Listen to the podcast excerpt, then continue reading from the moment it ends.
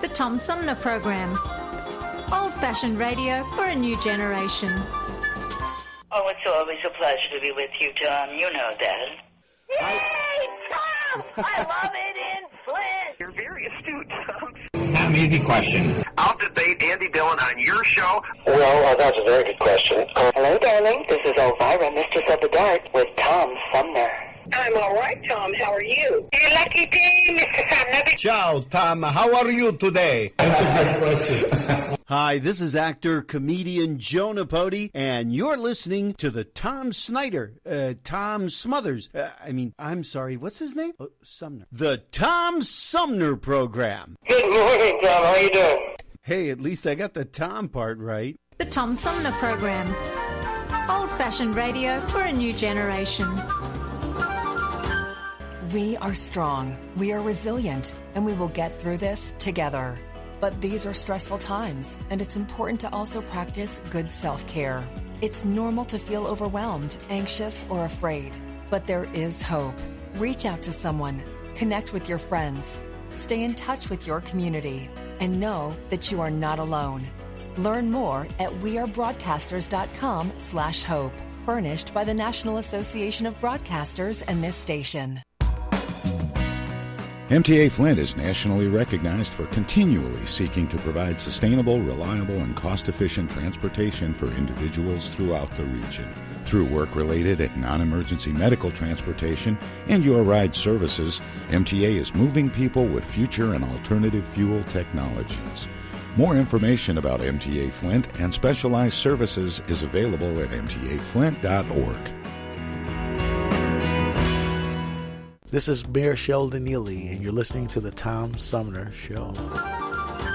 Hey, welcome back, everybody, as we roll into the second half of uh, Armchair Politics, the uh, weekly uh, roundtable here on the Tom Sumner program. We have uh, joining me for today's edition of Armchair Politics. Our panel of political pundits includes, on the left, Flint's premier political pundit, Paul Rosicki. Paul, welcome back. Always good to be here. And on the right, longtime Genesee County Republican Henry Hatter. Henry, welcome back to you as well. Thank you, and I'm speaking from my monastery. well, okay then. I'm I'm tucked away in the bunker here. Um, but uh, joining us this week is uh, kind of a special guest, former White House staffer who served in uh, high-ranking positions with the IRS and INS under two different presidents, Mark Everson. Mark, it's a real pleasure having you having you here. Well, thank you. Um, now I got to figure out where I left off. I was about ready to go to some of the national things, but as Mark pointed out before the break, um, a lot of these things are interrelated. Um, they they deal with a lot of the same issues, whether you're talking about local, state, or national. Um, but uh, one of the ones that's playing out in the national headlines certainly is um, what uh, has been happening this this first uh, week or two of the Biden presidency. The House impeachment managers formally triggered the start of former President Donald Trump's second impeachment trial Monday evening after they walked across the Capitol and delivered to the Senate the charge against Trump, the first president in history to be impeached twice, wearing black masks and walking two by two through the very halls where rioters had overtaken the Capitol earlier this month. The impeachment managers were led into the Senate chamber by the lead impeachment manager, Representative Jamie Raskin of Maryland, who read the uh, article of impeachment. Chief Justice John Roberts will not be presiding like he did uh, for Trump's first impeachment trial, according to uh, two sources. Uh, instead, Senator uh, Patrick Leahy, the uh, president pro tempore of the Senate, is expected to preside. The Constitution says the Chief Justice presides when the person facing trial is the current President of the United States, but senators preside in other cases. As the fourth Senate impeachment trial of a president in U.S. history gets underway, there are still two big questions looming over Democrats' impeachment case whether they will seek witnesses and how long the trial will take. The answers to both are still not known, according to multiple sources. Will the Senate convict the former president and then vote to prevent him from running again? Mm, doesn't look like it right now. At least the vote they took yesterday, I, I it, they need to get 17 Republicans, and it doesn't look like it's going to. At least at the moment, doesn't look like it's going to happen. Well, there were five. Yeah, there, there were some. I mean, it's. I got two. I got two thoughts. You know, the only way I can see it happening is maybe more, if two things happen. If Mitch McConnell should step forward and give the green light and come out in favor of conviction and urge his colleagues to do the same, maybe that would do it. And the second possibility is if, if new information comes out that clearly ties Trump as an individual to those the Capitol riots, if there's an email or a phone call or some other communication that clearly indicates he he played a significant role in pulling that off, that could change some votes. But lacking those two things, as I say, at least right now, it seemed like 17 votes is a bit of a stretch. Yeah, I I believe it. I I think that this is um, this is really a stain on American democracy and whether it can recover.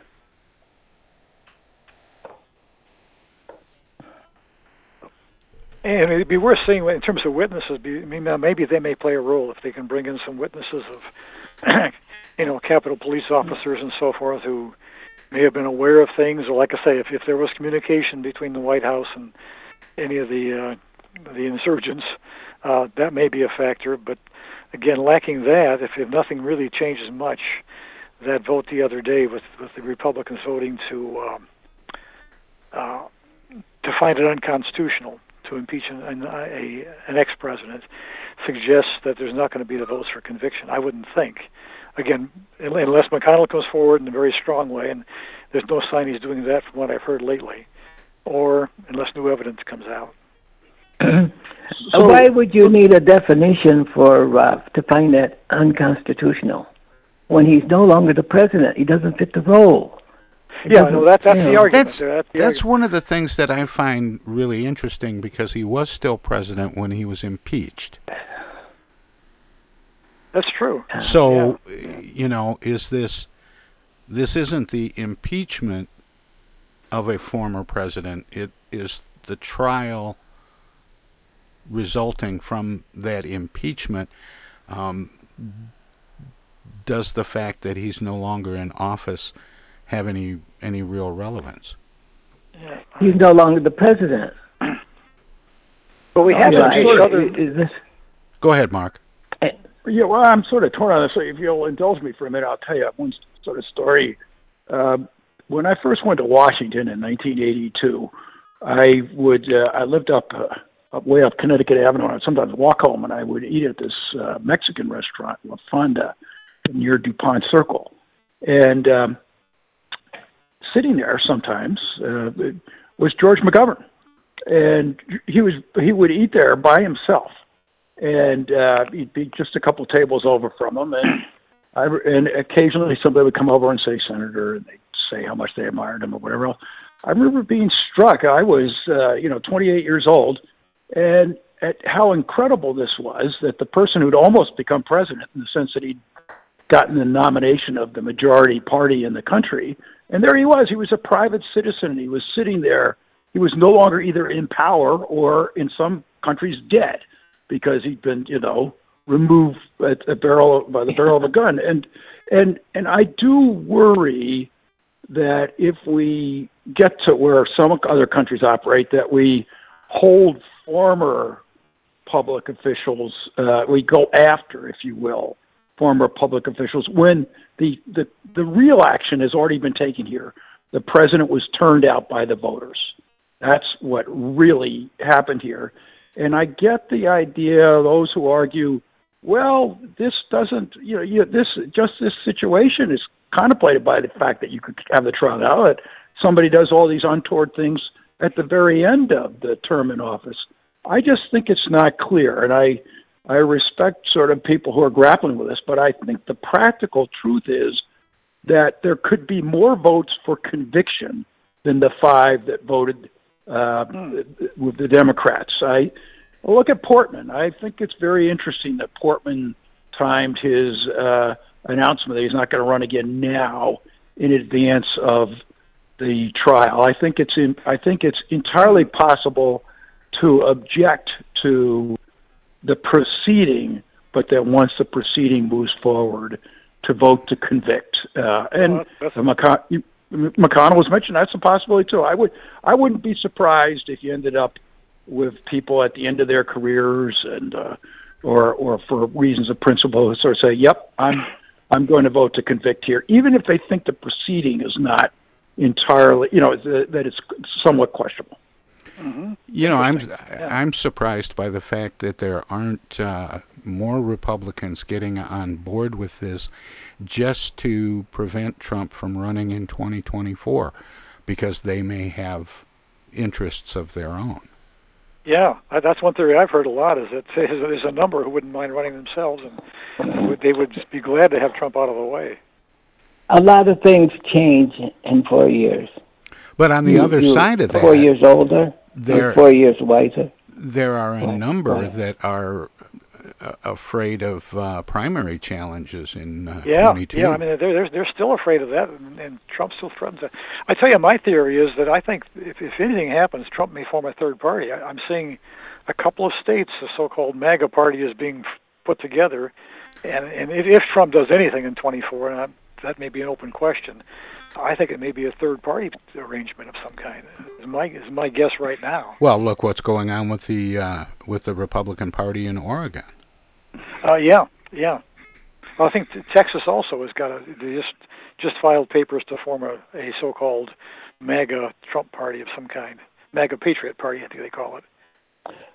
Well, I, I, I think uh, Democrats and Republicans have become so intransient that you can't move them. You can't convince them one way or the other. They fight each other all the time.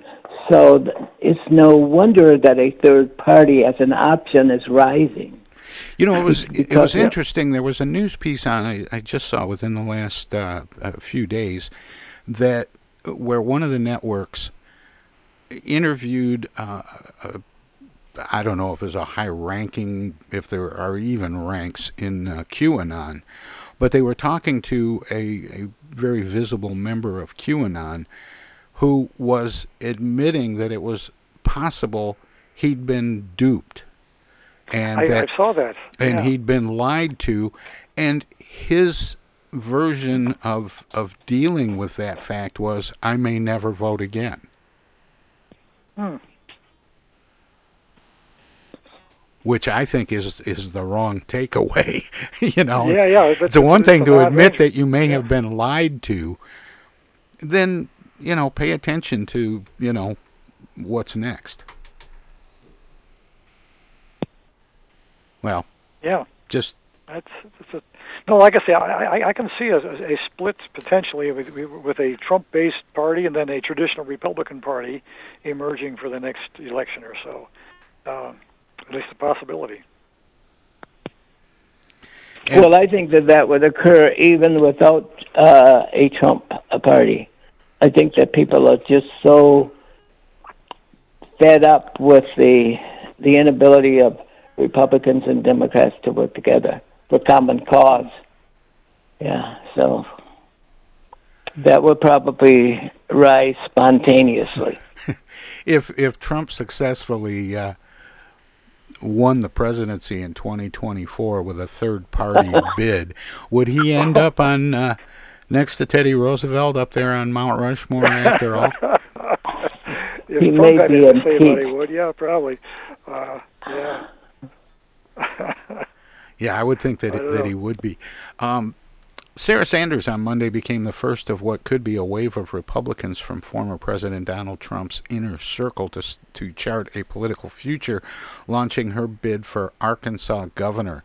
Um, and Trump has uh, announced his endorsement of his former press secretary uh, on Monday. How long will Trump's endorsement be helpful to Republican candidates? Well, that I, depends I don't, I don't know who else is running in Arkansas on a Republican ticket. If there's going to be a lot of competition, but I, I would think it would carry some weight for a while. But again, I don't know who else Yeah. is is in the race. Yeah, I, I agree with you, Paul, because uh, I think Trump still has that presence about him, and the presence no matter where he goes. Well, the thing is, though, I mean, she's kind of a unique case because she was so visible. The truth is that most of the people who worked for Trump, he he took up all the oxygen. He was uh, far more dominant as as the president than the people around him, and Yeah. and uh, so there won't be that many that will have enough of a visible presence, uh, I think, to create their own political path. And in fact, I was talking to a a former colleague just yesterday about this. Um, a lot of people who come out of who come out of that administration are going to find uh, it very difficult to to get positions. You've I've you've heard that, seen where yeah. you, you've seen where the companies have said they're not going to give money Right, to the right. folks who Yeah. voted for to not to seat uh, Biden. And uh, I'll just uh, forgive me. I'm telling all these all sort of stories, but Well, I I, was- I, got to put a, a comma there, Mark, because we've got a short break, but we'll come back and pick it up This there. is Elvira, Mistress of the Dark, with Tom Sumner. I'm Julie Lopez with Crime Stoppers. Have you ever wondered what to do if you have information about a crime or the whereabouts of a felony fugitive and you want the police to know but you need to remain anonymous? Well, here's what you can do. You can go to p3tips.com or download the mobile app. You can go to Crime Stoppers of Flint and Genesee County's Facebook page and click on the Leave an Anonymous Tip tab, or you can call 1 800 422 jail. All methods are anonymous, and if your help leads to a felony arrest, you may be eligible for a cash reward. Remember, your voice matters. The Centers for Disease Control and Prevention is working to help keep you and your community safe from the threat of novel or new coronavirus. If you have traveled to a country with a widespread outbreak of COVID 19, CDC recommends you stay home and check your health for 14 days after returning to the United States. Take your temperature with a thermometer two times a day. Watch for symptoms like fever, cough, and trouble breathing. And if you feel sick or have symptoms, call ahead before you go to a doctor's office or emergency room. Tell the doctor about your recent travel and your symptoms, and avoid contact with others. For more information, visit cdc.gov. Hi, this is Tom from the Tom Sumner Program. If you like talk radio that makes you think without telling you what to think, check out our whole show weekdays from 9 a.m. to noon Eastern at TomSumnerProgram.com. Selected segments are also available on this and other radio stations, but you can hear us anytime. Daily editions of the Tom Sumner Program repeat online all day and night on the show's website. Past shows can be found in the website archives. My long format interviews with New York Times best-selling authors, photographers and writers from National Geographic, as well as artists, musicians, candidates, and elected officials are made possible by listeners like you. Support the Tom Sumner Program and Civilized Talk Radio. Visit our website at tomsumnerprogram.com and become a member. You can make a one-time gift or become a sustaining patron by taking the link to the Tom Sumner Program Patreon page. Thanks for listening and thanks for your support. I know this is a really hard time for everyone. We're facing a killer virus, economic pain, and all the frustrations of being cooped up at home. Believe me, I have two teenagers to deal with. But the worst thing we can do is let up now, triggering a second coronavirus wave that causes more death and economic chaos. What you're doing is working. You're saving lives. So let's all hang in there and please stay home and stay safe. Discoveries. They happen when we least expect them in places we thought we knew. And discoveries have a way of teaching us a little more about ourselves along the way. Welcome to Flint and Genesee County, where up north meets down south. Home to Michigan's largest county park system and a vibrant culture. A place filled with discoveries we've yet to make throughout acres of beautiful lakes, wetlands, and woods, and in the diverse city beyond where the uplifting melodies of gospel choirs fill the air, where the work of renowned artists color the galleries and museums, where the fresh fruits and vegetables at the downtown farmers market awaken our senses, and where the cultural center and planetarium broaden our view of the world. Let's spend a few days enjoying the wonders of Flint and Genesee County, where the joy of discovery is pure Michigan. Your trip begins at Michigan.org. The Tom Sumner Program.com. The Tom Sumner TomSumnerProgram.com. Hello, this is State Senator Jim Ananich, and you're listening to the Tom Sumner Program. And welcome back, everybody. We continue now with Armchair Politics on the Tom Sumner program. We have Mark Everson joining our roundtable regulars, Paul Rosicki and Henry Hatter.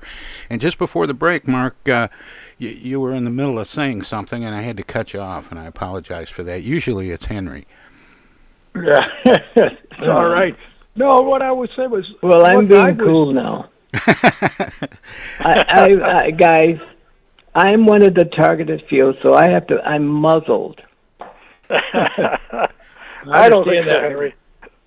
Huh? Uh, what no, what I was saying, Tom, was um, I served six years in the Reagan administration and um, then left shortly before the end of that second term. And uh, my then wife and I, we she served as well. We knew plenty of people who who stayed over, held over into the first Bush administration, and a lot of them, I've got to tell you, when 1993 came and Bush had lost, they had difficulty finding positions in the outside. And that's just because Bush had lost, even though he was personally popular. He was nowhere near as controversial as Donald Trump was. So I just think that that a lot of the folks who went to work and they served uh, they- they may not have totally agreed with Donald Trump, but they wanted to serve the country. I think it's going to be difficult for them to secure positions, and then very few of them will be have you know have that sort of resonance with the Trump base that just having served, they, they've got to be known. Sarah Sanders, Huckabee Sanders, she was known. She was on the TV every day.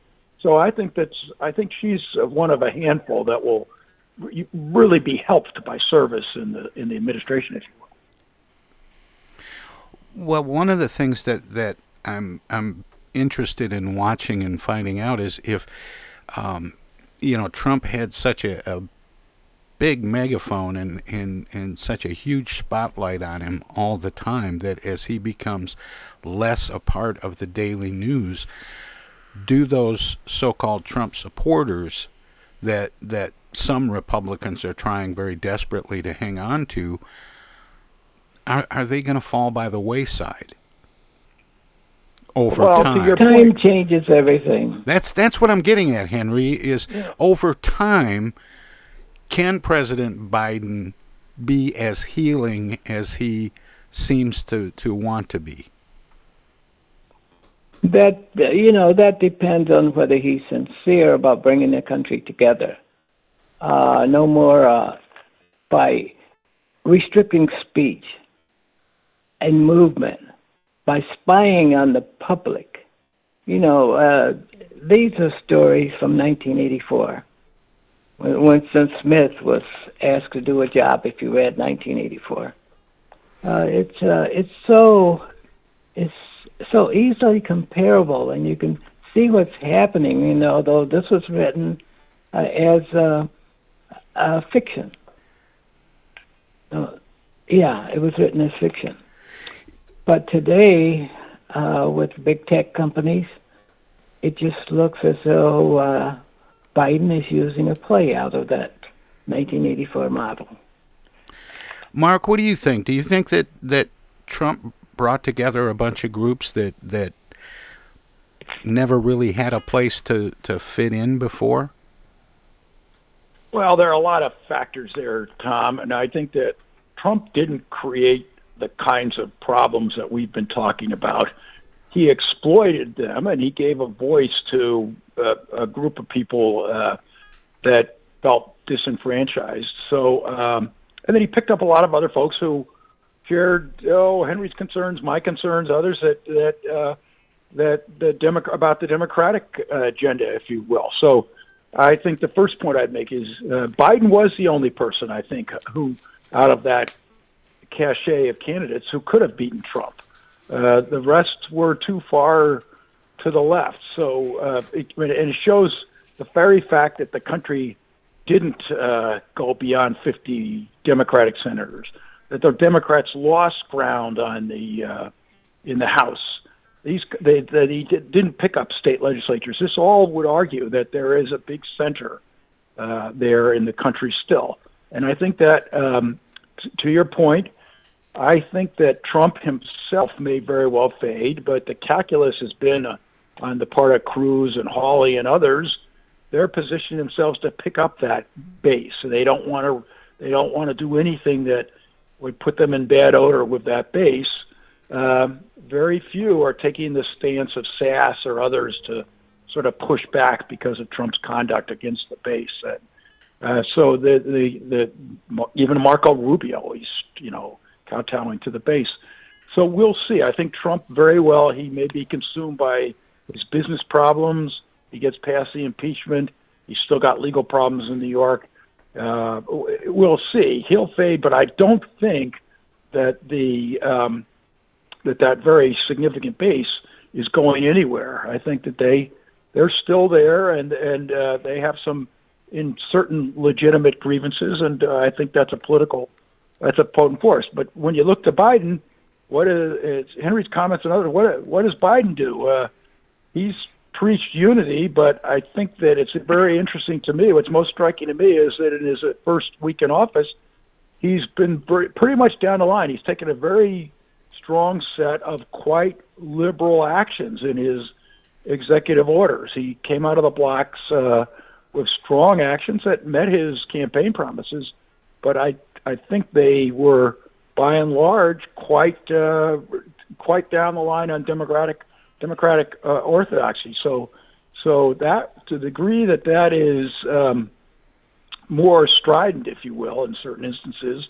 things like the one that's most controversial is, I guess, the about the athletics and these kind of the impact on college ath- athletes. It's really creating uh, quite a um, quite a furor in terms of you know gender orientation and assignment and all these things.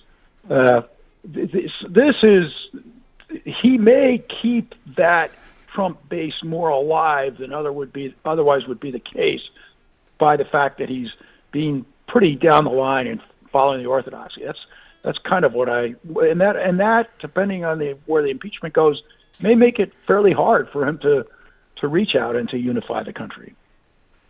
Is he... I was going to add that I think that in the Trump base, there's also some a good number of folks who are simply anti-establishment. I I know a couple yeah. of Trump supporters around here who have, who went from supporting Bernie to Trump and back to Bernie right. again. I mean, periodically, depending on who you're talking to. So I mean, and then without ideology, they just were anti-establishment. So, let's say they went from, in a sense, left to right dramatically. Right. And many of these people are young people. Those are people yeah. who will inherit the future, and they're not likely to change their philosophy uh, f- within the next four years. But as they get older, they will become more moderate in how they look at things. But right now, these people are here to stay for a while. I guess what I'm saying is there may not even be much philosophy. They're just angry at the system. So they saw Bernie as being against the system, and they saw Trump as being against the system. So they went from one to another yeah. rather rather comfortably, without seeing the contradiction. Eh, you know, and and Mark, you brought up the uh, uh, the the Title IX thing, um, the the sports and uh, allowing transgenders into sports, but but coupled with that or a companion to that was the executive order overturning Trump's ban of transgender uh, people in the military, and uh, those two things I, I couldn't help wondering if he was maybe moving too fast on those things. Um, but then I think those yeah I think those two things are different though Tom uh, to me. Um, a, lot of people say, okay, uh, I may not favor personally uh, homosexuality or transgender, what all these different things. Those are those are matters that people disagree on, but they may not feel that it's that it's inappropriate for someone with a set of beliefs to be in the military, for instance, to serve their country or to be in the police, whatever else. But there's a real question when somebody who's born a boy is going to compete against girls.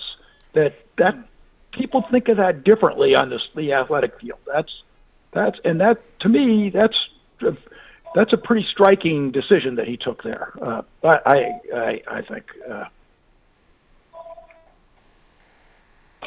Yeah. Yeah, I, No, I some concern there. I can see that. But I but I was wondering if maybe on on some of these things, as you point out, Mark, that that he um, some of these executive orders have have leaned pretty far left for someone Yep. who's trying to talk about unity, and you know I I'm wondering if if if there's um, a concern that, that he might be going too fast and that people that are still feeling kind of bruised from the election um, might look at that as as further injury. Um, Well, and and then at the yeah, same time, right. uh, you know, Biden is is facing his first hundred days, and how much can he get done in his first hundred days? Well, I think he's taken the calculus that he has to shore up his left flank um, because there's still the AOCs and the others are still out there saying you got to move uh, aggressively right now, and he's done that. I think he's decided that he had more risk from the left than he did from the clearly disorganized Republicans on the right, and uh, so he's trying to keep control of his caucus. That's what I think he's doing with all those actions, Tom. And whether that's right or wrong, we'll see. Well, and it's especially uh, uh, tricky because of the um, 50-50 Senate. Yes, yes. I mean, his his majority relies on all Democrats on board. Yeah, loses one vote. He's got a problem. Yeah. Um, in fact, uh, Senate uh, Senate Minority Leader, it's hard to say Senate Minority Leader when you're talking about Mitch McConnell these days, announced Monday that he will allow the 50-50 Senate to officially organize so Democrats can take control of key committees in the chamber after a week-long battle with Senate Majority Leader Chuck Schumer over the rights of the minority to stall legislation. The power sharing deal had been uh, stuck for days after McConnell demanded that Democrats affirm that they will not dismantle the filibuster, the key stalling tactic that requires 60 votes to overcome in order to advance bills. Without McConnell's consent, Democrats were unable to get the votes to pass a power sharing resolution without changing Senate rules. Schumer, for days, has rejected the GOP's uh, demands, saying Monday afternoon, we are not letting McConnell dictate how the Senate operates. On Monday evening, McConnell instead pointed to recent comments of two moderate Democratic senators who have long opposed gutting the filibuster to argue that they were sufficient to resolve his concerns since Democrats would lack the votes to change the, the rules. What is the function of the modern filibuster? I saw one Facebook post that said that they should go back to having to talk their way through it. yeah, like the old uh, It's to, the old movie. It's to wear down. it's to wear down the opposition through fatigue. Yeah, No, I it's used to not. talk about the the, the record holding the Strom Thurmond. Then he took for 24 hours and some odd minutes continually against some civil rights bill back in the 50s. I think that's still the nominal record for a filibuster.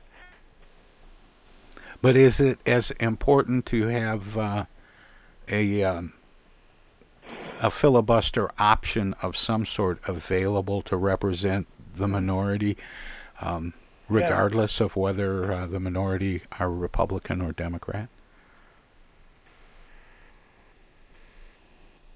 To me, you know, it is. I think. What, what, struck what struck me, I saw something this morning on that. What struck me is is the filibuster used to be a relatively rare kind of thing. It was used occasionally, here and there, but in in recent years, it's become a very common thing. Especially when you don't have to speak endlessly, you can just declare a filibuster, and it's become a very common thing to to use for all kinds of legislation, rather than just the biggest and most controversial. so it it may have. I mean, I I got divided feelings myself on it. I think it does give a voice to the minority and it may force compromise, but it can also force deadlock and makes make sure nothing gets accomplished.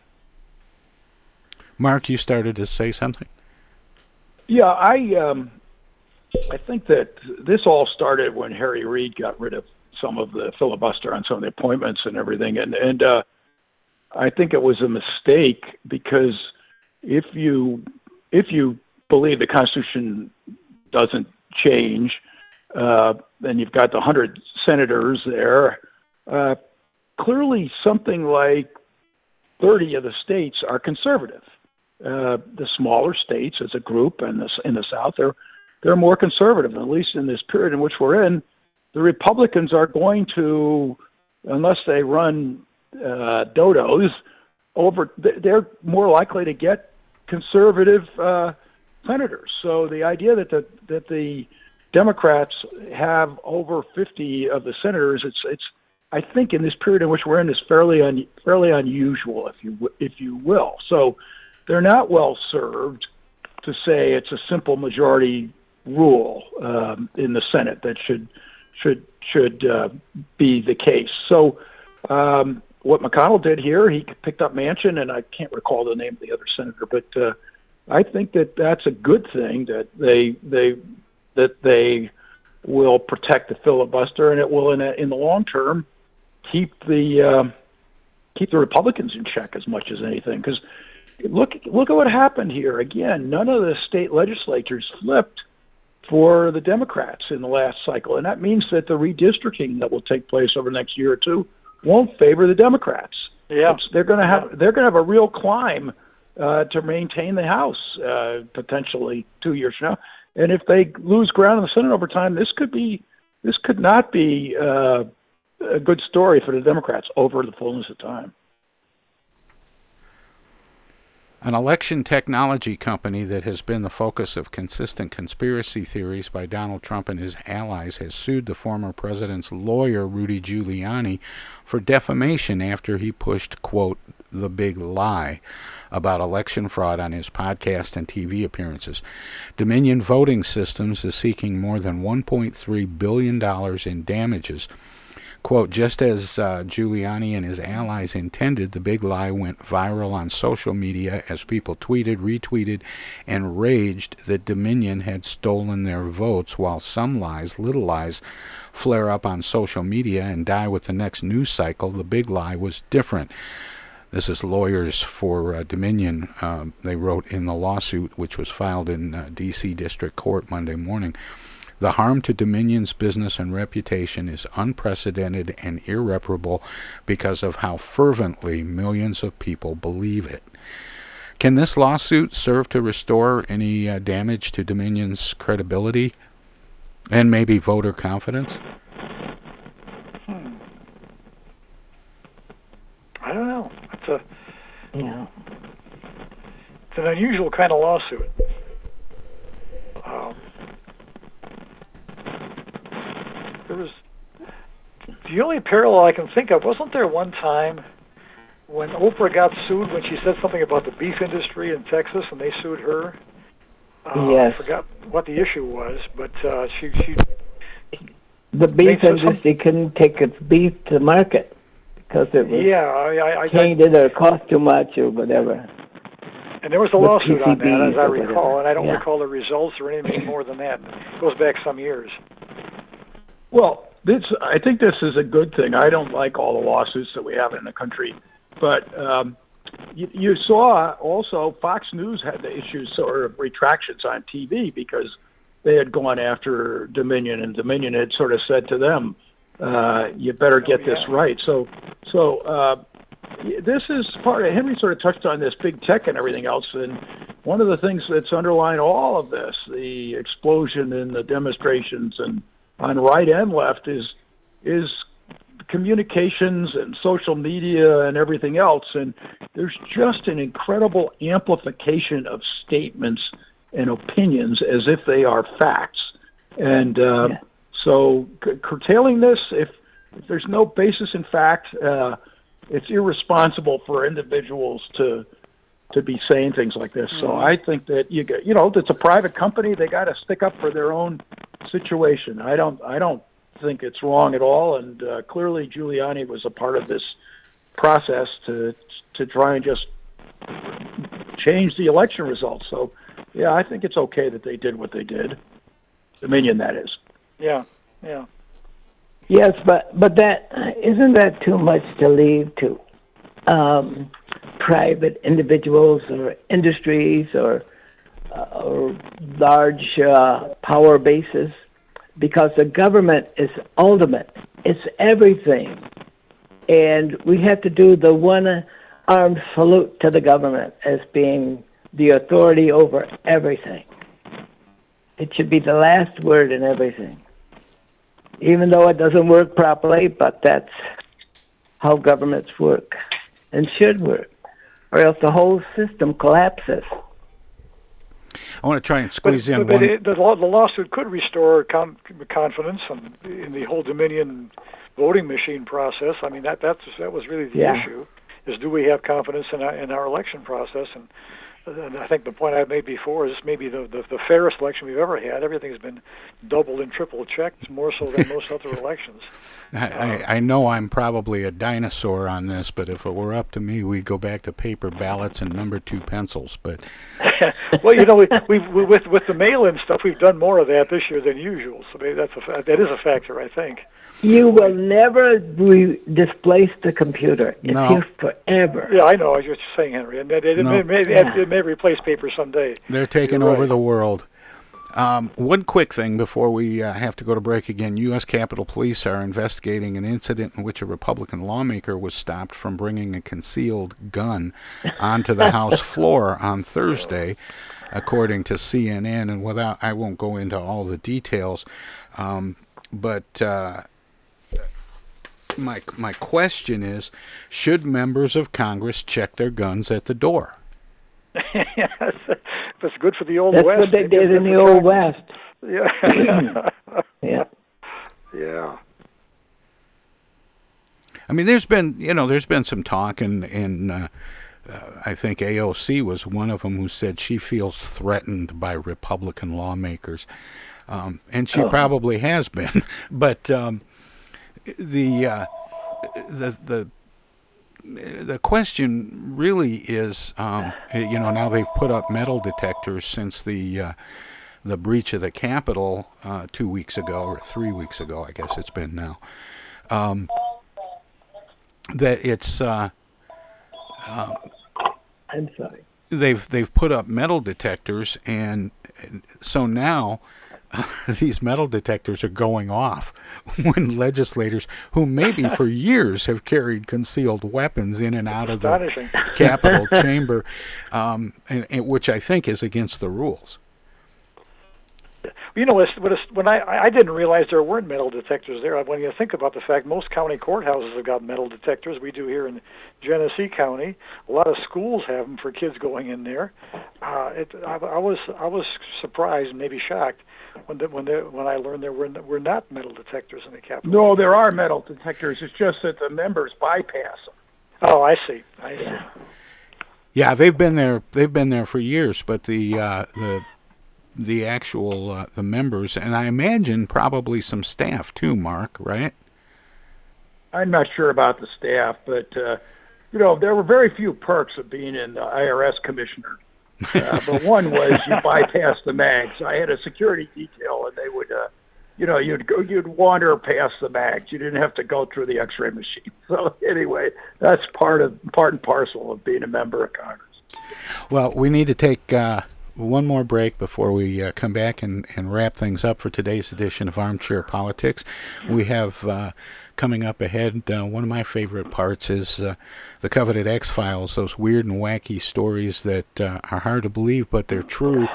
And uh, very often it's hard to tell them from the headlines. But uh, we'll take a short break and we'll be back with more right after this. Hey, this is the Unknown Comic, and guess what? You're listening to the Tom Sumner Show right now, and now, and now too, and even now. The Centers for Disease Control and Prevention is working to help keep you and your community safe from the threat of novel or new coronavirus. If you have traveled to a country with a widespread outbreak of COVID 19, CDC recommends you stay home and check your health for 14 days after returning to the United States. Take your temperature with a thermometer two times a day. Watch for symptoms like fever, cough, and trouble breathing. And if you feel sick or have symptoms, call ahead before you go to a doctor's office or emergency room. Tell the doctor about your recent travel and your symptoms, and avoid contact with others. For more information, visit cdc.gov.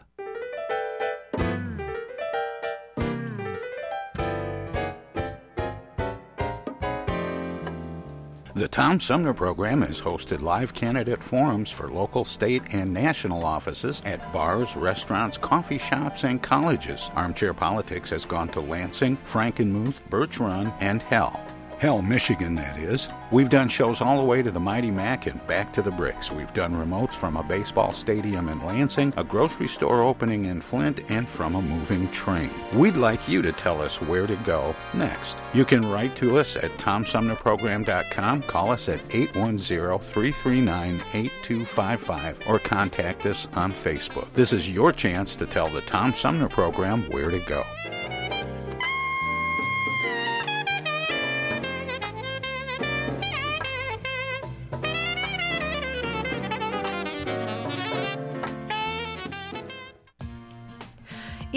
Magazine is the monthly neighborhood magazine read all over Flint.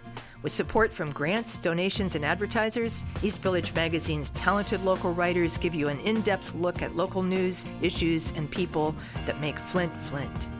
Copies of East Village Magazine are available at many of your favorite shops and restaurants around Flint or online at eastvillagemagazine.org. East Village Magazine, community focused and community supported.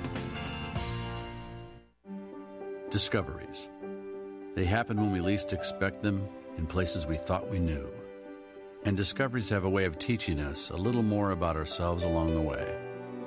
Welcome to Flint and Genesee County, where up north meets down south. Home to Michigan's largest county park system and a vibrant culture. A place filled with discoveries we've yet to make throughout acres of beautiful lakes, wetlands, and woods, and in the diverse city beyond where the uplifting melodies of gospel choirs fill the air, where the work of renowned artists color the galleries and museums, where the fresh fruits and vegetables at the downtown farmers market awaken our senses, and where the cultural center and planetarium broaden our view of the world. Let's spend a few days enjoying the wonders of Flint and Genesee County, where the joy of discovery is pure Michigan. Your trip begins at Michigan.org. If you are sick with COVID 19 or think you might have it, take steps to help protect other people from getting sick. Stay home except to get medical care. Call the doctor before visiting. Separate yourself from others who live with you. Wear a mask to protect others. Cover your coughs and sneezes with a tissue and clean your hands right away. Avoid sharing items with other people in your home. This includes things like towels and bedding. Be sure dishes are washed in hot water or the dishwasher before anyone else uses them. Stay aware of how you feel. If you start to have difficulty breathing, or if you're worried about your health, call your doctor. For more tips, visit cdc.gov. Oh, I get the uneasy feeling Rod Serling is behind one of those doors. Rod Serling. Rod Serling. What's this, the Twilight Zone? Where is everybody? I would have been headed for the Twilight Zone. Twilight Zone? If I go any lower, I'll be in the Twilight Zone. All right. Oh, but Jethro's right at home in the Twilight Zone.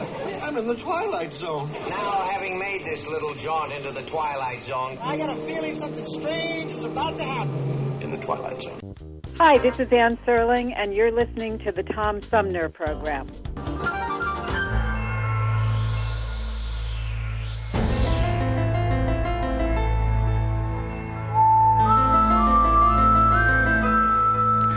Hey, welcome back, everybody, as we wrap up today's uh, edition of Armchair Politics with my favorite segment, the X Files.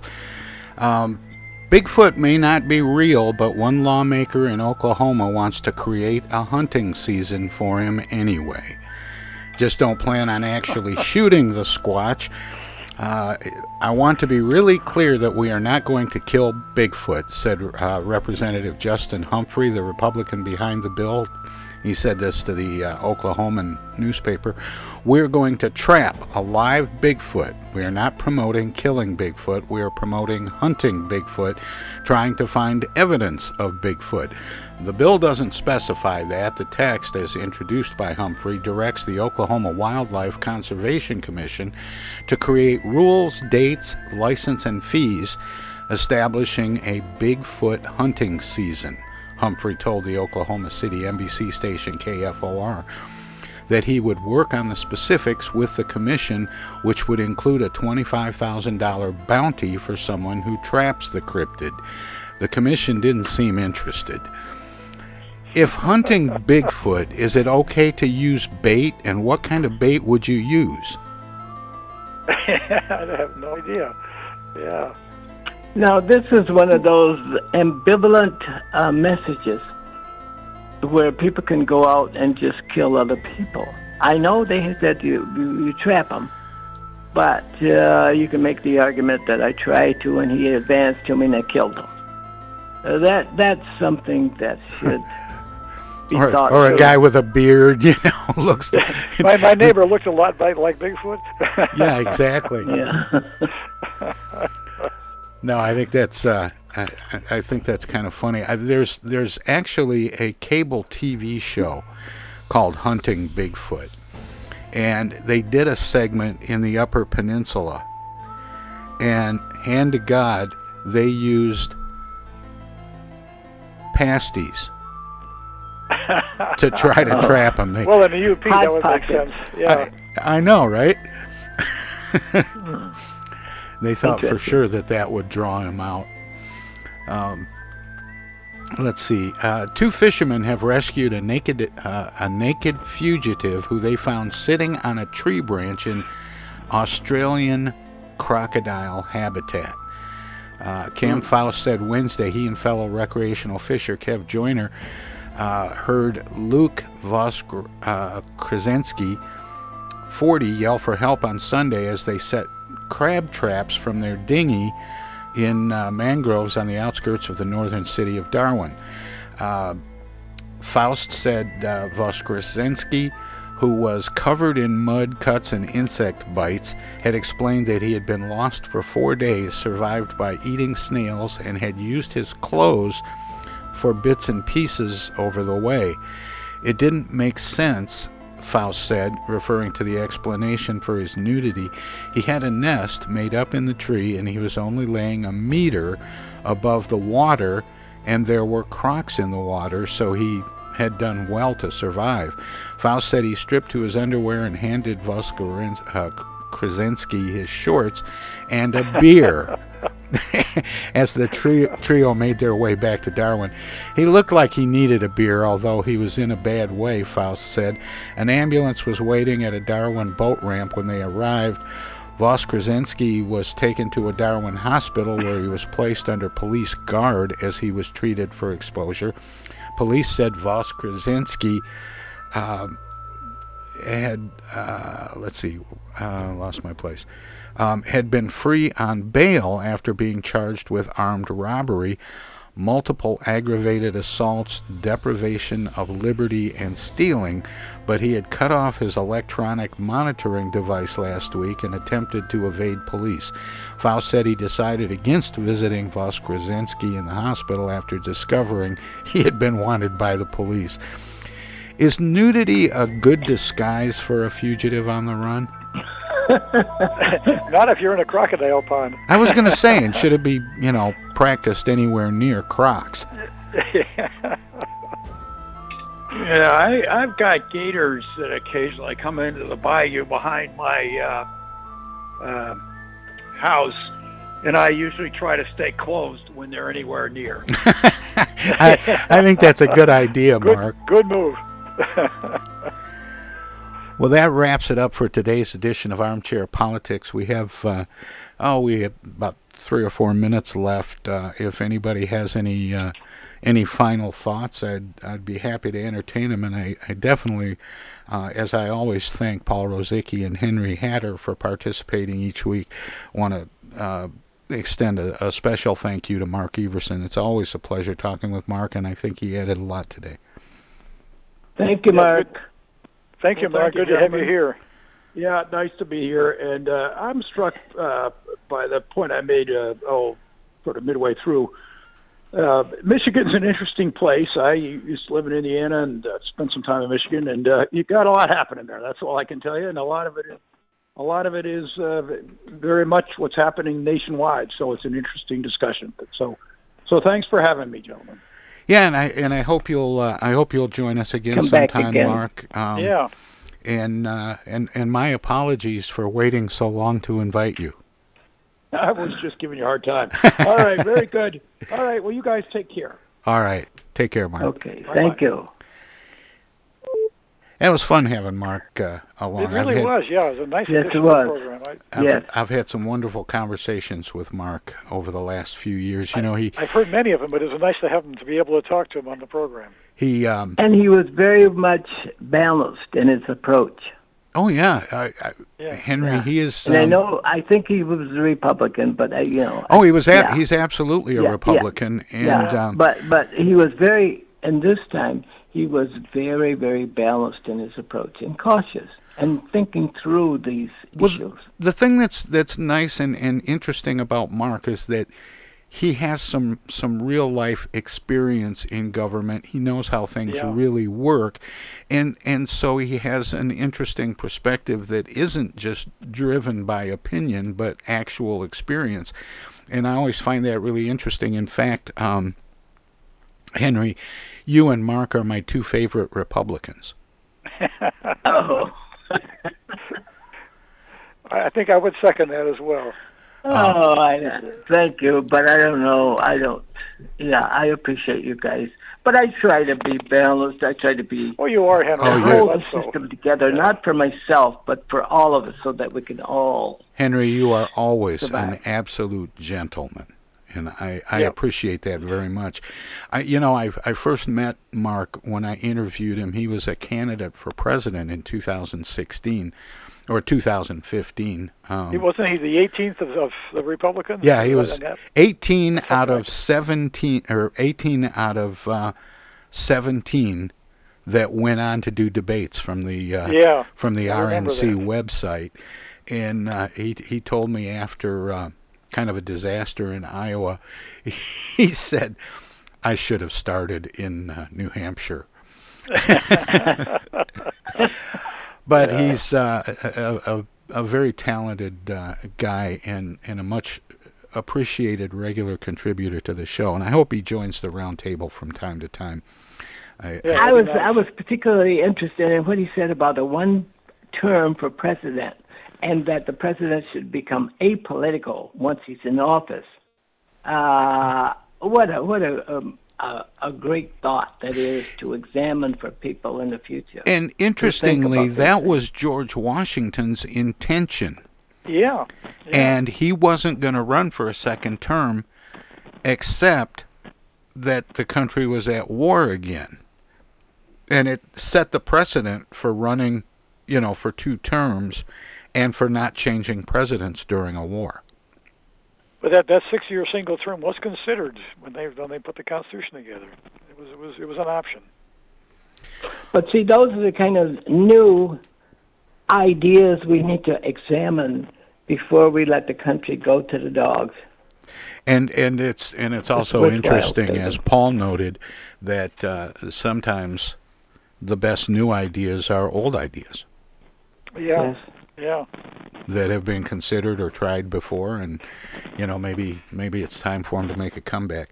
Well, speaking of comebacks, we will come back next Wednesday with another edition of Armchair Politics. Thank you both as always. I appreciate it. Thank you. Always good to be Thank here. you, Paul. Thank you, Henry. Take care.